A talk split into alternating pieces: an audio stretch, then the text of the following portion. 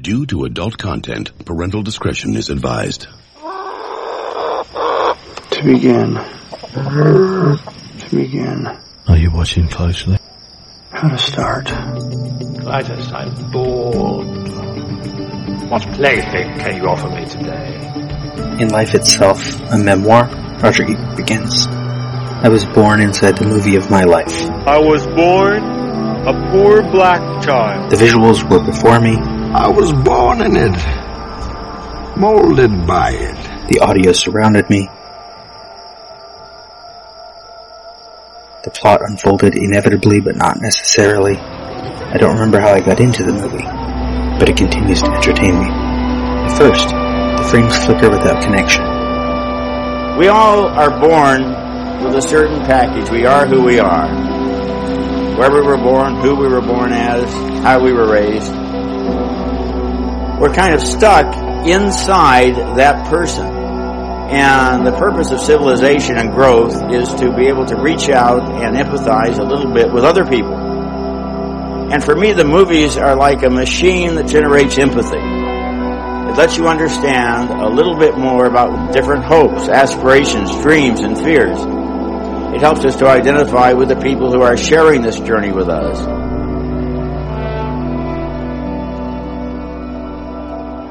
Here's the deal. Mm-hmm. Just give me the facts. Just the facts. Only the facts. Breathe. Focus. Keep it simple. No, no, no, no doubt, no doubt. Okay. Welcome to Cock and Bull Minute, a Tristram Shandy story. A podcast in which, eventually, ostensibly, at some point, we will be talking about the 2005 film Tristram Shandy, a cock and bull story, one minute at a time. Good lord, what is this story all about? Cock and a bull story. Here's your host, me, Robert Black. We're here to talk about Group 6, Birdman versus Synecdoche, New York. Once again, my guest, Professor Sarah Black. Talk about Caden directing Death of a Salesman. Death of a Salesman. A lot of the audience would probably be familiar with that particular play, but or at least have an idea of it. But some might not. But this is a play about one achieving the American dream, typically by one of two ways. And the way that is it, well, yeah, Willy Loman. The way that Willy Loman sets up early is by being well liked, and that's what he does. He essentially crafts this false persona for the purpose of getting ahead, but he does this popularity, well liked thing that he tells his, his sons to do at the expense of cultivating any real relationships. And old Davy go up to his room, you understand, put on his uh, green velvet slippers, I'll never forget. Pick up the phone, call the Vice without ever leaving his room. At the age of 84, he made his living. And when I saw that, I realized that selling was the greatest career that a man could want, because what could be more satisfying than to be able to go at the age of 84 into 20 or 30 different cities and pick up a phone and be remembered and loved and helped by so many different people. But this fake, well-liked, popular persona doesn't really work out for him. And even when he tries charisma, he fails at it. He tries to use his charisma to get a raise and it backfires. Yeah. So that's one way. And one way being charisma or popularity, crafting this fake persona for yourself.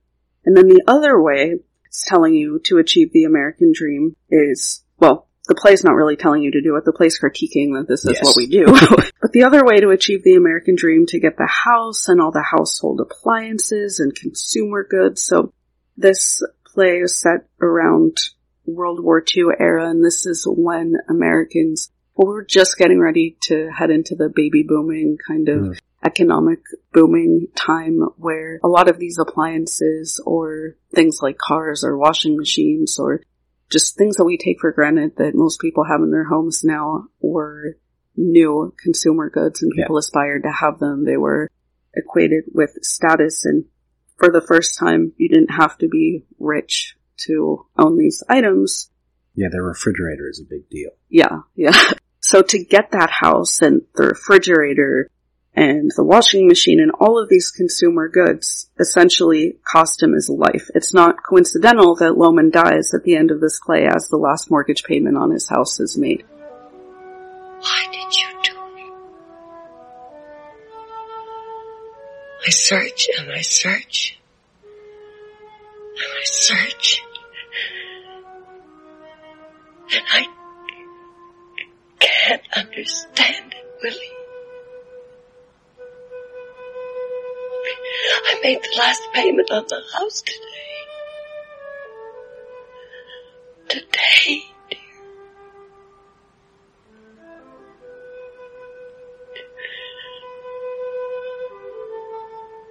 And there'll be nobody home.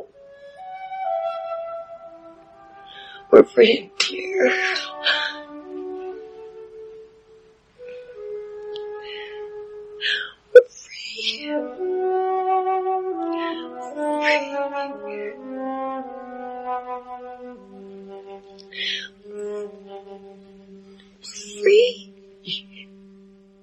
Specifically, his life is paying for goods until you die. Mhm. So, essentially we live to work and we work to consume until there's nothing left of us. Which which is an interesting comparison to Caden because his while he works until his death, he's not working for money. He was given a grant, and all of this is just he can do it. Right. But it still ends up the same way because I think part of that theme of death is it doesn't even if you aren't working to get things done, you're still going to die anyway too. Yeah. It's not about money; it's about just doing things. I think the film had to have him, or it was an easy way to write into the film him having a grant. If we look at this in a realistic sense, there's no artistic grant that would give him 50 No. years to construct a 13 No, not enough money. I mean, it would be great if we did care more about the arts to do incredibly artsy things, but yeah, that was just a device to explain why he was doing what he was doing. But you're right to your point that we don't just have a problem. The American dream doesn't just have a problem in connecting money or the problems with capitalism. It's also this idea of toxic productivity where you have to be busy or working. Like our brains don't even conceive the fact that we could work a lot less and do everything that we need to do. Although I think with COVID that is changing for Mhm. some people Yes. because people are realizing they can have a three hour workday instead of an eight hour And still get things done. and let me also say, I realize that a lot of people are working so many more hours than ever. So there could be some mom who's homeschooling her kids and trying to work being like, to hell with you, not working three hours a day. But for people who don't have outside responsibilities, primarily like from an office job, realizing we don't need to sit eight hours at a desk to perform the Right. same functions that we're doing. But there's just this idea, this old like factory system idea that we have to be on a clock from this time to this time and we have to essentially be owned by time and money. Like time and money control us. Very few people, unless they're really independently wealthy, don't really have control. Like they can't use time and money Yeah. for control. And that's actually part of communication studies. This idea of chronemics, where Oh, yeah, the yeah. people who have the highest power will have more control over, Over the time. time. Yeah. I'm gonna take them for everything they've got. Come on, come on, help yourselves. Take the time, it's free. You put enough time in the wrong hands, you upset the whole system. Let's hope so.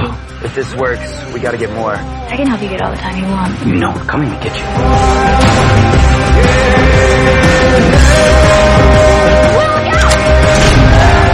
His crime wasn't taking time, he was giving it away. The film also mentions that he chooses younger actors for Death of a Salesman. Yeah. And do you want to talk about why? Why he would do that? Mm-hmm. Because his parents are confused by it. Why did the older people look so young? It was a choice, Dad. I'll explain later. It's a, sort of like the film itself is universalizing the theme of like you're all dying. If even these young people can play these characters. He says he chose them because they will have essentially 50 years Oh, ahead yeah. of doing all of That's this. right. Yeah. There's no real way of coping when your parachute won't open. You're falling down. You're going down. You fell, then you died. Maybe someone cried, but not your one-time bride. so I wanted to briefly mention the commercials in this film because they're hilarious. The little animated ones? Yeah. Yeah. and there's a pig in it, and it called to mind the pig and I'm thinking of ending things. So Mhm. I'm interested about Charlie Kaufman's relationship with or interest in pigs. Before we interpret the pig, I just wanted, this is one of the things I actually saved, was something the cow says, and I think it's in that commercial at the beginning. Mm. The cow says there is a secret something at play under the surface, growing like an invisible virus of thought. this is a little animated thing that looks like a kid's cartoon. Right. yeah. Oh, yeah. And the pig is in a parachute commercial where he says you fall and then you died, maybe. which is awesome. And then in I'm thinking of ending things which also recommend everybody go see if well, it's weird how we say go see. Just turn on Netflix Turn on and Netflix watch and watch it. it, yeah.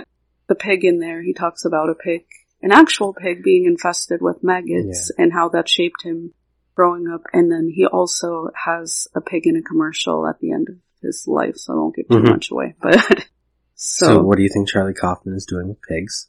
yeah, I don't know. I'm really interested. Pig, well, pigs are interesting because they're, depending on your experience directly with them, they are like dirty animals that like you don't want to spend any time with. For me, I mean, grew up in a thing where like you don't eat pork and Right. that stuff, so it's, they're just this weird animal we didn't deal with at all. But then if you actually are near pigs, they're kind of cute. Some of them are a little ugly, but they're kind of cute and they're playful. They're, you can have them as pets. And they actually are clean. They just use the mud to cool off. Right. It's not like they enjoy specifically the dirtiness of Yeah. rolling around in it. It just tends to be the coolest spot. That's and eating whatever doesn't make them dirtier. I mean, maybe their mouth is, I haven't checked. And they're quite intelligent Mhm. Yep. So they're just as smart as cats and dogs. And wasn't planning to turn this too much into like a pro-vegetarian don't eat pigs thing, but yeah, I just find the commercials hilarious. Mm-hmm. Dr. Madeleine Gravis, so completely different oh. topic. The self-help Oh. The scenes. self-help, yeah. Yeah. With all her books. Just the way those scenes are shot are interesting mm-hmm. too. Like she's in one scene on the couch and he's sitting on another couch across from her. And then there's a huge ladder up to her bookshelf. The bookshelves, like, yeah. well, what is he depicting? That mm-hmm. any actual knowledge or whatever is like far or out of reach. It's just, I, I'm not really sure what he was going for, but the self-help books and his view of self-help is just, it's hilarious because there, there are those self-help people who seem clearly in it just for fame and mm-hmm. money and they kind of swindle people Yeah. and they're not particularly helpful. She talks, well, she shows him a book written by a five-year-old neo-Nazi who killed himself after he published a book at age four. Why? I, I don't. I, I think the the immediate thing I got from that is it's this it's if we take the film as sort of what Caden sees, Mm. like it's not all quite real. Yeah. We could assume he just is thinking, yeah, even this four year old is more who's a, a Nazi is more successful than I am, and also dies. Yeah. And he could be having neo-Nazi German images in his mind too because his wife took their daughter to Germany. And maybe it was four or five years ago and that's, And, well, and I believe the tattoos that Olive has when he when she's an adult match the kid's tattoos on the book cover as well. yeah. So it's his imagining of what his kid is. Yeah. Watching the film, kind of watching a lot of Charlie Kaufman, it's like being inside of a dream. Mhm. Like in a dream-like trance, Yeah. like state. So you can imagine dreaming that particular scene, but Yeah. like, Yeah. whoa, I just had a really weird dream last night. That there And, was a and this one is essentially becoming more dreamlike the more Caden tried to create reality. It's like that memory thing we were talking about last time. It's- you try to remember it, it gets less real. And then after his wife and daughter have been gone for a while, he has an affair with Hazel and we hmm. have to talk about the fire in her house and how she to that. One of my favorite parts of this movie is that conversation she has with the real estate agent. it's like, I'm just worried about dying in the fire. I've always loved this house. Yes, it's a wonderful place. The truth is, I, I never really imagined I could afford it. The sellers are very motivated now. It's a scary decision. I I never thought I'd buy a house alone. But you know, I'm 36 and I I wonder what it is I'm waiting for. Home buying is always scary. And with the fire and all, especially. Well, it's a good size, though 2,200 square feet, not including the partially finished basement. Oh, I don't know. I'm thinking I should go. You know, it's a perfect size for someone alone. I like it. I I do. I'm I'm just really concerned about dying in the fire. It's a big decision how one prefers to die.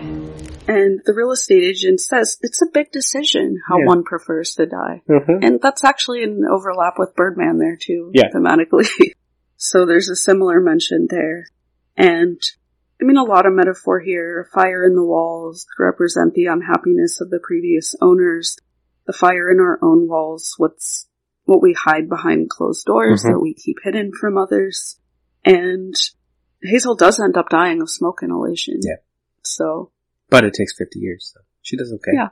And that's the thing. Like all of these things, like her fire in the walls that she was dealing with and his slow deterioration of his body, they aren't things that are sudden. Like most Right. of us, most of us die slowly, barring a horrific accident or a terrible cancer. Most of us have to deal with the process of getting older and dying over a long period of time.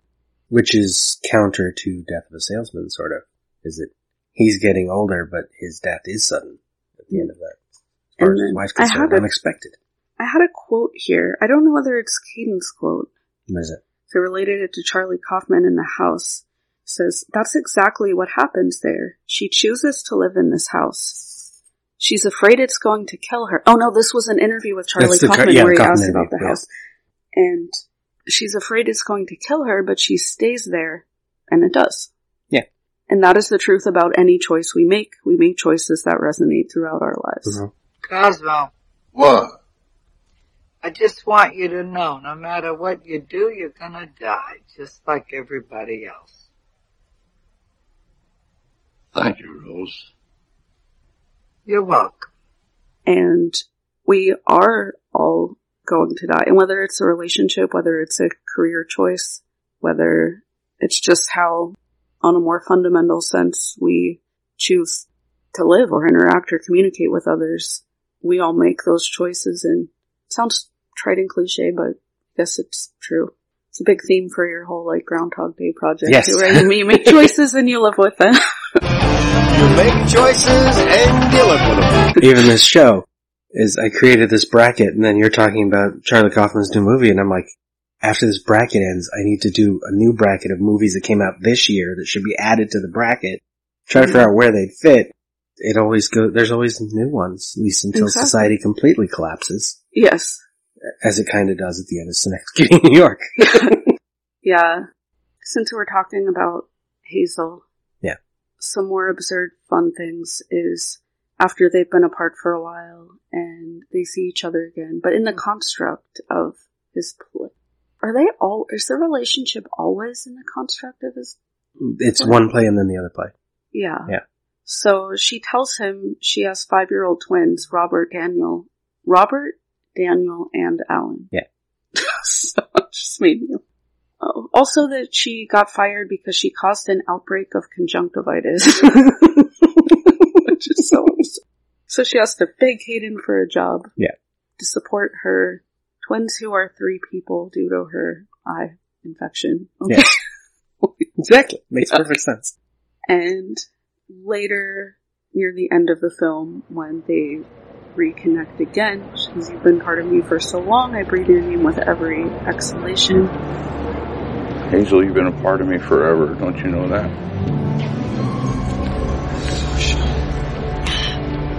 I breathe your name in every exhalation. I'm looking for my wife. Beauty of your eyes. One move, jackass, and you really will be a woman. You are my sun, my moon, my starlit sky. Without you, dwell in darkness. Okay. I love you. What are you doing here?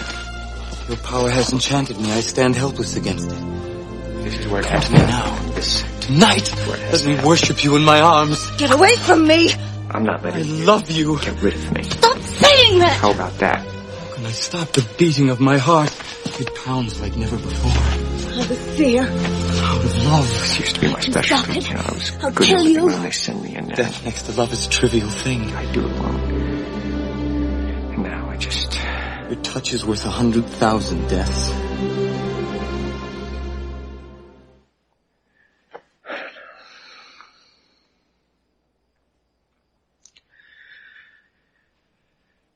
But tonight, our little project, our company, had a very big night. A very, very big night. But it wasn't complete. It wasn't nearly close to being in the same vicinity as complete. Because I couldn't share it with you. I couldn't hear your voice. Or laugh about it with you. I miss, I miss my wife.